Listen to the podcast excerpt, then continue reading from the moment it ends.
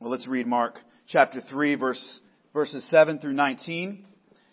We're looking at two stories, and I, this morning, as I went again one last time through the text, I thought maybe I should divided it up and done two different weeks, but we're going to try to get through it all in one, one morning. So let's read the text together, verses 7 through 19. Jesus withdrew with his disciples to the sea, and a great crowd followed from Galilee and Judea and Jerusalem and Idumea and from beyond the Jordan and from around Tyre and Sidon. When the great crowd heard all that he was doing, they came to him. And he told his disciples to have a boat ready for him because of the crowd, lest they crush him. For he had healed many, so that all who had diseases pressed around him to touch him. And whenever the unclean spirits saw him, they fell down before him and cried out, You are the Son of God. And he strictly ordered them not to make him known. And he went up on the mountain and called to him those whom he desired, and they came to him. And he appointed twelve, whom he also called or named apostles, so that they might be with him, and so that he might send them out to preach and to have authority to cast out demons. He appointed the twelve, Simon, to whom he gave the name Peter, James the son of Zebedee, and John the brother of James, to whom he gave the name Boanerges, which is the sons of thunder. Andrew and Philip and Bartholomew and Matthew and Thomas and James the son of Alphaeus and Thaddeus and Simon the Zealot and Judas Iscariot who betrayed him. Just because I keep my Bible closed, I never like to do that because I put everything I'm going to read still feels awkward when I someday we're going to have a big pulpit where I can have my Bible open and my notes. Well, this morning I've given the, the title of the sermon Responses to Jesus Part 1, which implies there's going to be a part 2. Um, in chapter 3, we are given, at least parts of chapter 3, we're given four different accounts of people's responses to Jesus. This week we look at two of them and we look at another two next week. The response to Jesus from his family and the response to Jesus uh, from the religious leaders.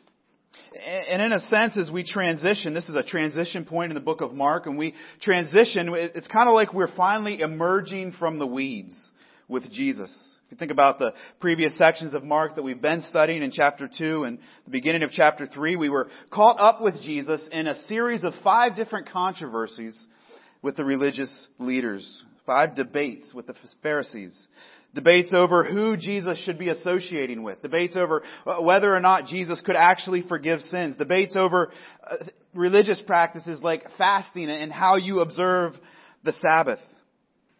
We got caught among the weeds in these religious debates. And now Jesus leaves that behind. He, he leaves behind the, the synagogue. He leaves the realm of the debate hall behind and he gets out among the people. We hear politicians talk about needing to get away from their offices, needing to get out from behind their desks and to, to get among the people, to, to, to be with the ones they're representing. And we see Jesus doing that same thing, although uh, unlike uh, po- politicians, Jesus is not doing this as some sort of political move to garnish support. But this is what he has come to do. He has come to be among the people and he has come, as we saw in Mark already, he came to teach and he came to preach and he came to declare a message that the kingdom of God is at hand. And as I read these two stories and the, the stories that follow, I, I, thought about who it was that Jesus came to be with. And, and I was once again taken aback by the surprising nature of the humanity of Jesus. Mark begins his gospel by reminding his readers and reminding us who this one he is writing about is. And that is that he is the Christ and that he is the, the Son of God. And there are times we need that reminder as well.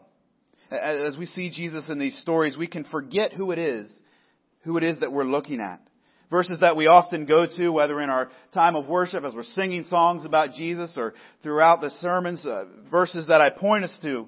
But yet verses we need to be reminded of when we are thinking about Jesus, remembering that He is the image of the invisible God. He is the invisible God made visible. He's the firstborn of all creation. For by Him all things were created, both in heaven and on earth, visible and invisible.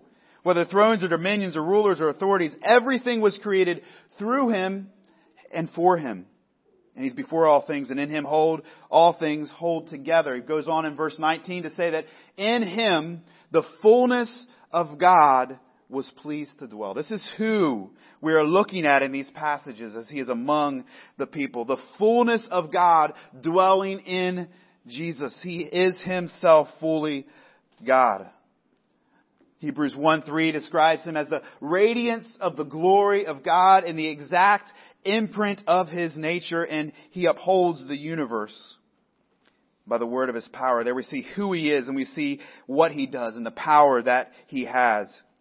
Again, familiar verses to us, but John 1, 1 and 3, in the beginning was the Word, and the Word was with God, and the Word was God. He was in the beginning with God. All things were made through Him, and without Him was not anything made that was made. Familiar verses, familiar concepts, but because they are so familiar, we can lose sight of what they're really telling us about Jesus. And they, we can lose sight of the mind-blowing reality of what verse 14 in John 1 goes on to say, that this Word became flesh and dwelt, his, and dwelt among us. Literally, He pitched His tent among us. He, he took up residence among us. He dwelled among us. And notice again in Mark chapter 3 who this us is that Jesus dwelt among. The one who was fully God did not come and he did not dwell among the wealthy and the elite. He, he did not come and dwell in palaces and mansions. He came and dwelt among those who Mark describes in this first story as diseased and filled with evil spirits. They're reaching out to touch him. They're, they're crowding him in so that he feels like he's about to get trampled. He dwelt among us. The writer of the Gospel of John can use that word us because he was one of them. We see him in the second story. He was the uh, apostle, one of the disciples. Just an ordinary person, an ordinary fisherman, but yet one who Jesus called to be his disciple. He dwelt among the ordinary. This one who is the radiance of the glory of God, this one who is the exact imprint of his nature, dwelt among sick men and women poor men and poor women, ordinary men and women. Those who the world paid no attention to, he did. But the question for us this morning is, what will their response be? How will they respond to Jesus?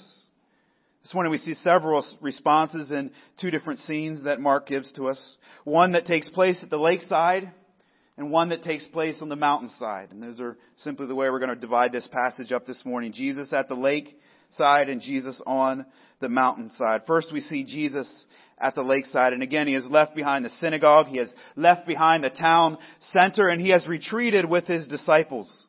And he has retreated with the apparent goal of, of trying to get away and find time to teach them and for choosing for himself 12 who would be his disciples, or in this passage it refers to him, them as his apostles. If you look in the other Gospels, in the Gospel of Luke, for example, it is this story, this place in the chronology of Jesus where Jesus gives the Sermon on the Mount, or Luke's version of the Sermon on the Mount. So Jesus is retreating, as he's already, we've already seen in Mark, seeking to get away from the chaos of the crowd to focus on teaching his disciples. But as we've also seen in Mark, the chaos follows Jesus. When we picture Jesus and, and picture his earthly ministry, we might picture Jesus holding a, a child. We might picture him sitting on a rock, and for some reason, as I thought about this, we might picture some lambs around him. I think we might see that in some storybook, children's storybook Bible. And in my mind, I have an image of Jesus. I think it was on my wall as a child of Jesus playing soccer with uh, some kids. And we're given those images to show the relational aspect of Jesus' ministry. But in reality, Jesus' ministry was not one of quiet and calm, but as Danny Akin says of this passage, it is one of mayhem and bedlam. As I read through this passage, I was directed to the verbs that are used in verses 7 through 12. And as you read through them, and as we reread through them, we're going to go through them one by one, these action words. Try to picture in your mind what is taking place. The first thing that we see Jesus doing is that he withdraws with his disciples to the sea.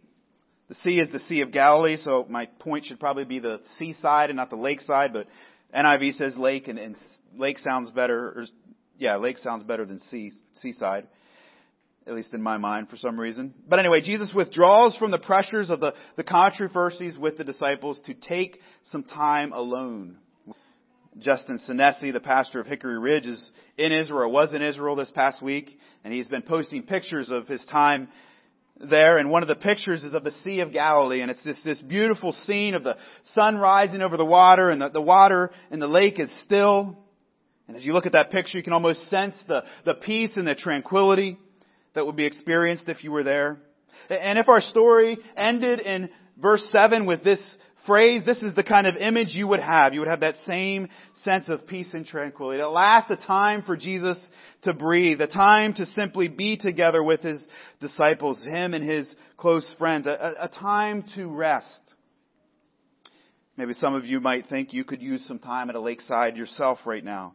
In fact, as I was putting this together and thought about the number of people I knew who were not going to be here, there are many who have retreated to the lakeside themselves. A, a, time to get away from the daily grind of life and a time to take a break, a time to catch their breath. Jesus withdraws. But then we read that although Jesus withdraws, the crowd follows. And not just a crowd, but a, a great crowd. And Mark goes on to tell us that this is a great crowd that comes from all over. Not just from the local towns and villages, but they have traveled many miles to be near Jesus. Every direction on the compass is represented here, and they all come from the various places, some traveling a hundred miles to find and be near Jesus. If we were to dig deeper into these locations, we would see that this is a mixed crowd of people. This is Jews and Gentiles who are here. Jesus is starting to attract even Gentiles to himself. And we see here the fulfillment of what was said of the coming servant of the Lord, the Messiah, in Isaiah, where it says that it is a too, it is too light of a thing that you should be my servant to raise up the tribes of Jacob and to bring back the preserved of Israel. Instead, I will make you as a light for the nations, that my salvation may reach to the end of the earth. He said, I'm not sending my Messiah simply for the people of Israel. But I am sending my Messiah for the people of the nations, of the whole world, that salvation may reach to the ends of the earth. Not only does this cause us to look back as we see Jesus attracting all peoples to himself, but it causes us to look forward to Revelation where we are reminded of who is gathered around the throne of Jesus, and that is people from every tribe, every nation, tribe, people, and language standing before the throne and before the Lamb. And we get this picture of these two things. Looking back and looking forward, we see these realized in Jesus here at the lakeside. But Jesus withdraws, the crowd follows, and the crowd comes to see Jesus. But not only do they come to him, but they come to him to such a degree that Jesus feels as though the crowd would crush him. They came to him, and they feel, Jesus senses that they're going to crush him. Again, we're taking note of the action words, trying to picture what is being revealed to us and what is being, the story that is being told to us, the scene that is being painted for us here at the lakeside. The crushing is, is so real that Jesus calls for a boat to be made ready because he is worried that he's going to get trampled by the mob. Jesus calls for a getaway boat. Now he might have used it, wanted to use it for a pulpit as he does in other places to, to back away from the crowd so that he can preach to them. It does not say that here in Mark. We almost get the sense that Jesus wants a boat to get ready so he can get away to do what he came to do and be with his disciples. Uh, one sermon I read and on this passage labeled the, the message, Jesus pressured Jesus, which is a twist on the hymn, Jesus precious Jesus, precious Jesus. Jesus pressured Jesus. And we see that pressure mounting as we make our way through Mark and now as we make our way through this scene. Not only the physical pressure of the encroaching crowd, but, but try to imagine the emotional pressure that is mounting. We saw earlier in Mark, Jesus sneaking away in the early morning hours to get some time alone just to pray and to be with the Father. But before long, before even the sun rises, the disciples come, they come and find him, and they say, there's many sick people that need to be healed. Come on back. Then later on, we see Jesus at the party with Levi celebrating the conversion of Levi and the, but before we know it, the Pharisees are peeking in the window and they're criticizing Jesus. And we all know how criticism can wear you down, especially when it's something that you're excited about. And in comes this sharp jab, this critical jab. Jesus is criticized then for picking grain on the Sabbath, for, for eating and for, for, for, his disciples eating at least, for satisfying their hunger. Then he's criticized for healing a man on the Sabbath. And now, at last, he's withdrawn to the lakeside. But even there, when he arrives, he finds a crowd waiting for him. And he finds himself at the center of this crowd with sick people reaching out, just hoping so that they, hoping to touch him so that they might be healed.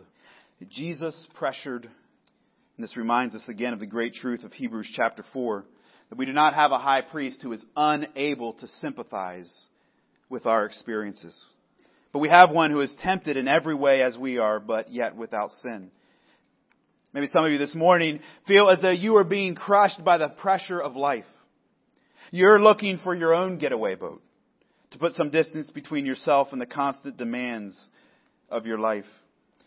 In her book, Gift from the Sea, Anne Morrow Lindbergh wrote this, The life I have chosen as a wife and mother entrains a whole caravan of complications. And I promise Kayleen did not write this.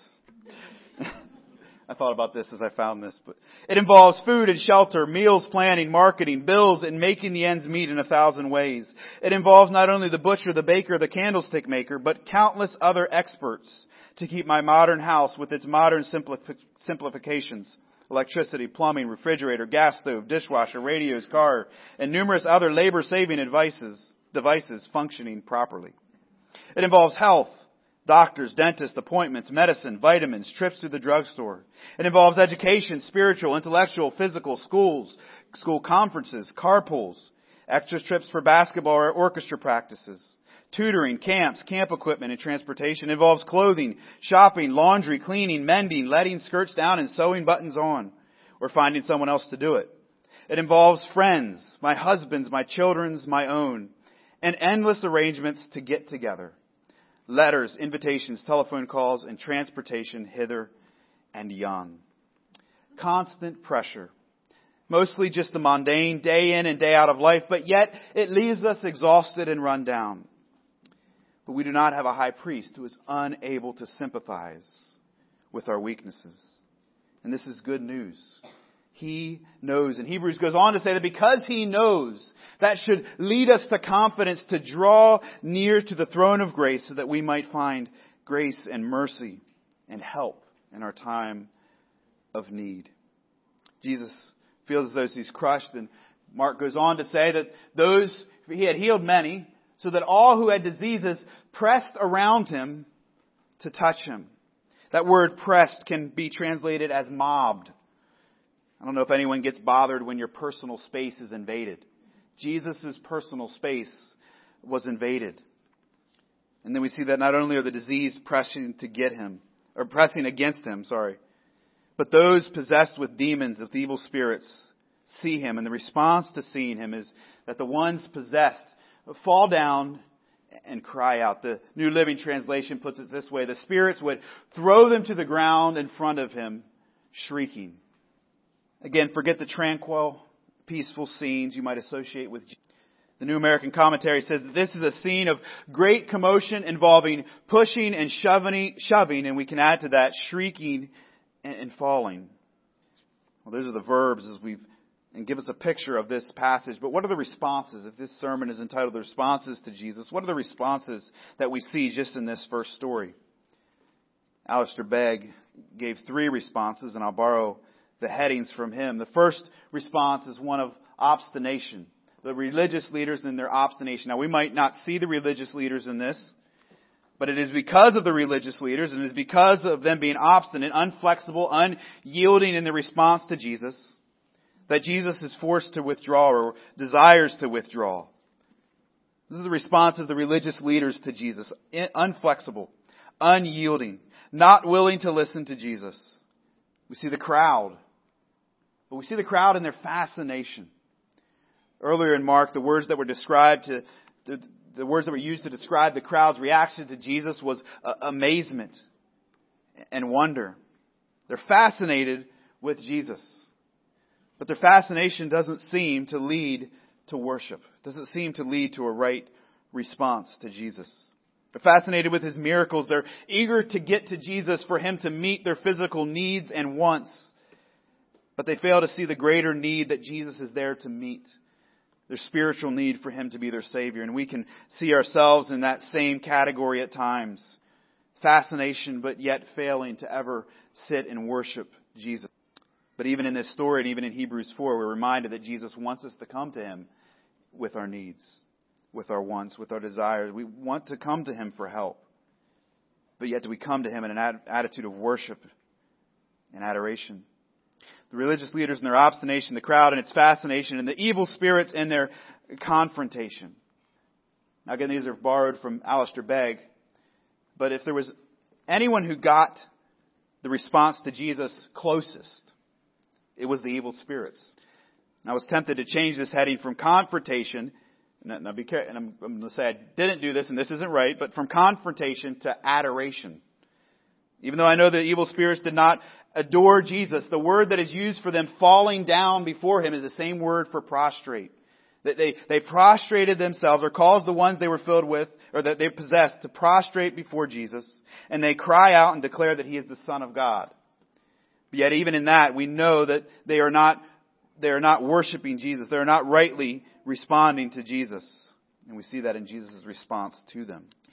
Well, there's much more we could say about this first scene, and again, perhaps I should have divided this into two different sermons, but let's move on to see the response that we find on the mountainside. We go from the lakeside to the mountainside, and we don't know how Jesus got there, if he and his disciples jumped in the boat and took off. We don't have those details. But now we move to the mountainside, and it's on the mountainside where Jesus calls and he appoints the twelve disciples, the 12 apostles. And just as we can overlook the details and miss the significance of who this is that is standing in the midst of the scene at the lakeside, we, we can miss what is happening here on the mountainside.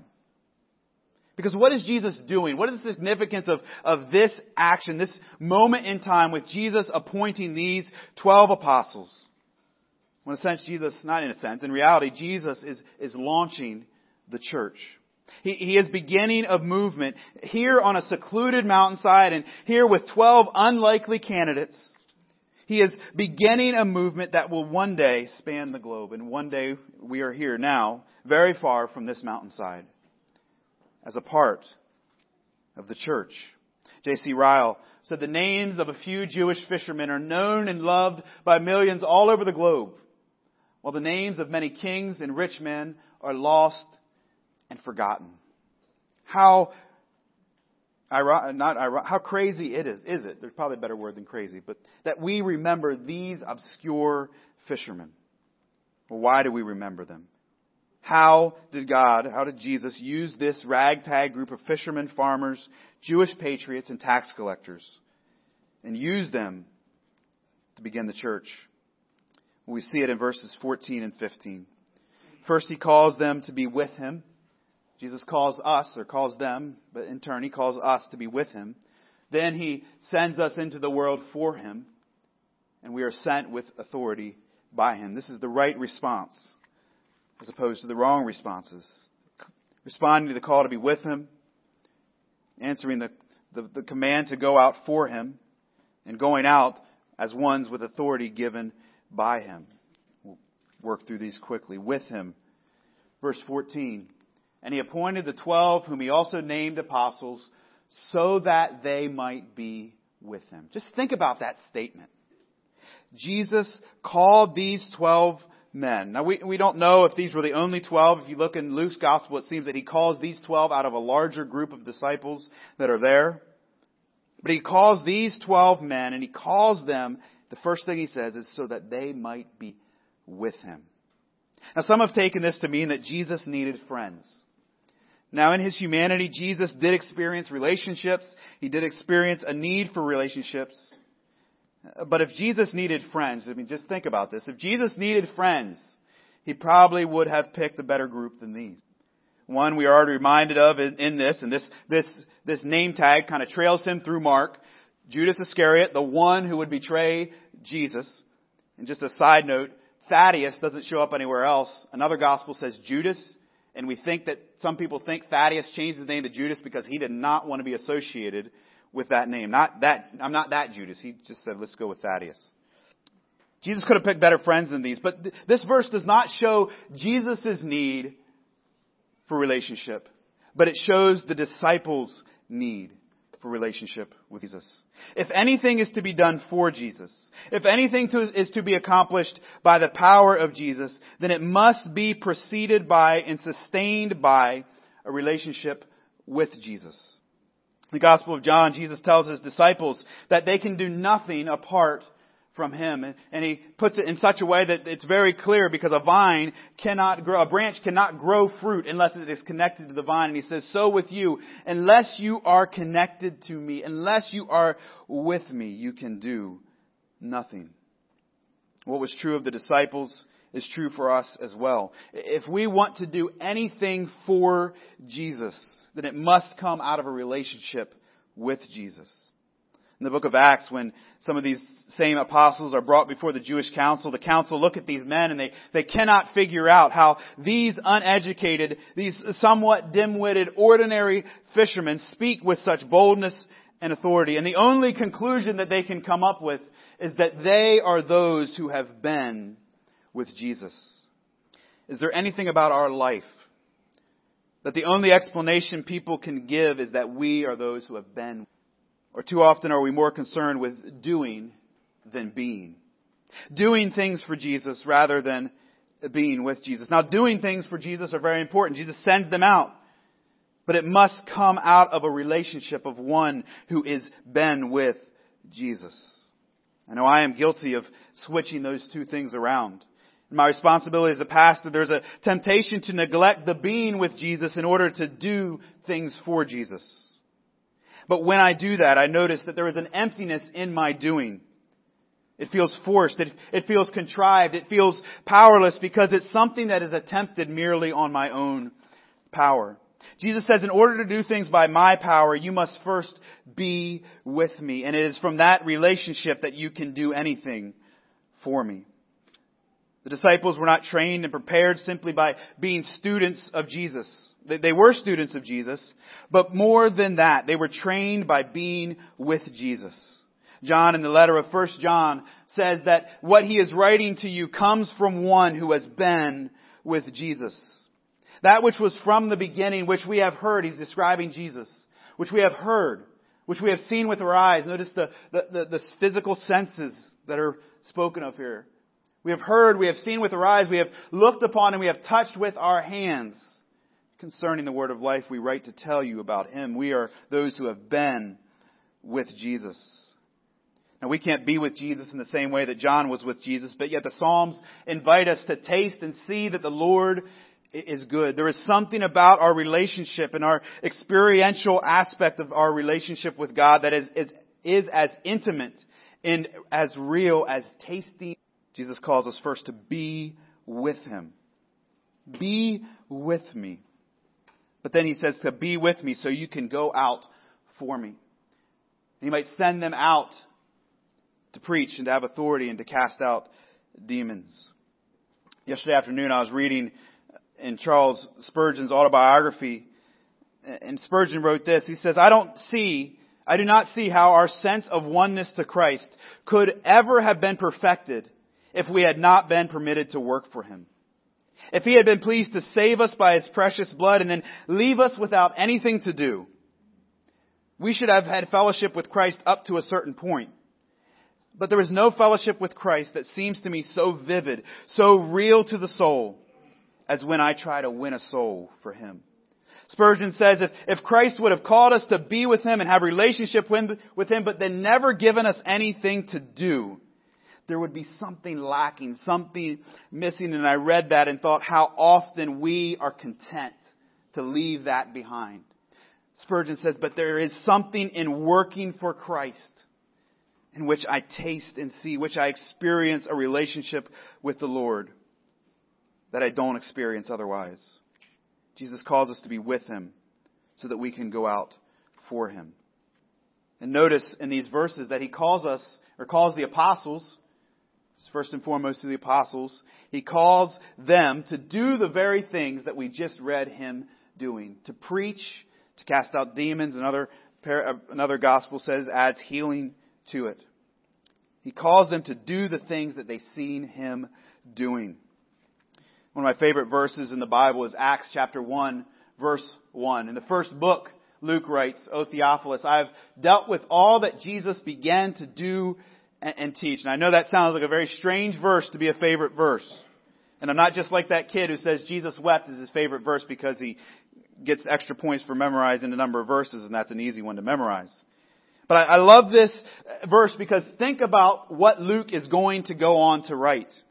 He's writing the book of Acts. But in the book of Acts, Jesus, at least physically, leaves the scene at verse 9 in chapter 1.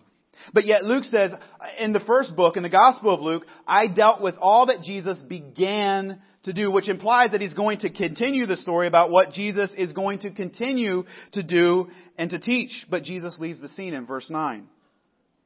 How does Jesus do and how does Jesus teach?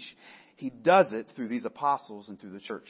The continuation of Jesus' doing and teaching is done through the church, and it is done by Jesus through those who go out for him. And that leads us to the final point. With him, for him, by him. This is the need, why we need to be with Jesus, why we need to go out for Jesus and doing the things that he did, because we are going out under and through his authority. Jesus doesn't simply give them instructions on what they are to do, but he gives them the power to do what they needed to do. He sends them out under his authority. And that power is essential because the task is impossible and the message is improbable. The task that is being assigned to the disciples is impossible. Of rescuing men and women from the powers of darkness, it is impossible. It is too difficult for them. And the message that they are going to be sent out with, the message of the cross of Jesus Christ, is improbable. Paul tells us the message sounds as foolishness to some and stumbling blocks to others. It's a message that makes no sense. But at the same time, he tells us that that message is the power of God unto salvation. Because in that message, there is an authority. There is a supernatural power. The task is impossible. The message is improbable. That is why it must be done in the authority of Jesus. R.H. Hutton in his work, Theological Essays, commented on the need for the power of Jesus when he said, the chosen apostles themselves misunderstood and misinterpret their master. Peter, after being told that his confession is the rock on which the church would be built, is spoken of as a tempter and an offense to his master, as one who savors not the things of God, things which are of God, but of those which are of men. John is twice rebuked, once for his revengeful spirit, once for his short-sighted ambition. Judas's treachery is predicted. All the twelve are warned that they will fail at the hour of Christ's trial. And that warning, like the more individual prediction addressed to Peter, is certainly most likely to have been conceived after the event. And then he ends with this. In a word, from the beginning to the end of the Gospels, we have evidence which no one would have managed to form, forge. No one could make this story up that Christ deliberately chose materials of which would have been impossible for anyone to build a great organization unless he could otherwise provide and continue to provide the power by which that organization ended. We don't look at this scene on the mountainside and say, man, look at what Jesus is doing. Look at these leaders that he is calling. Look at the way that he is establishing this. We look at this scene and say, this is going to fail unless Jesus is involved. And this is how 2,000 years later, we are a part of a global church that started on a mountainside with 12 unlikely and ill-equipped men. In the book of Acts, Gamaliel, looking at these uneducated fishermen and the movement that is starting in Jerusalem, advised the Jewish council to be careful in what they're about to do. He said, keep away from these men and let them alone. For if this plan or if this undertaking is of man, it will fail. But if it is of God, you will not be able to overthrow them. You might be found even opposing God. And here we are. And the plan has not failed. And it has not been overthrown, nor will it. Because it is not carried out by the power and authority of man, but by the power and the authority of God and of Jesus Christ. It is carried out as those who are with Jesus, sent out for Jesus, and empowered by Jesus. Well, we've, we've looked at two scenes. Both of these scenes are somewhat unspectacular and very ordinary. But yet in them we see the extraordinary power of God and the spectacular person of Jesus Christ. And we are again reminded of what Jesus does in the midst of the ordinary and the unspectacular of life. In the moments of our lives that seem like nothing but chaos and confusion, He brings His presence. And through the ordinary and unspectacular vessels like these twelve apostles, He reveals His power. And that is the good news. And that is the good news for the world. So let us live in light of that news and let us spend our lives proclaiming that news. Let's pray.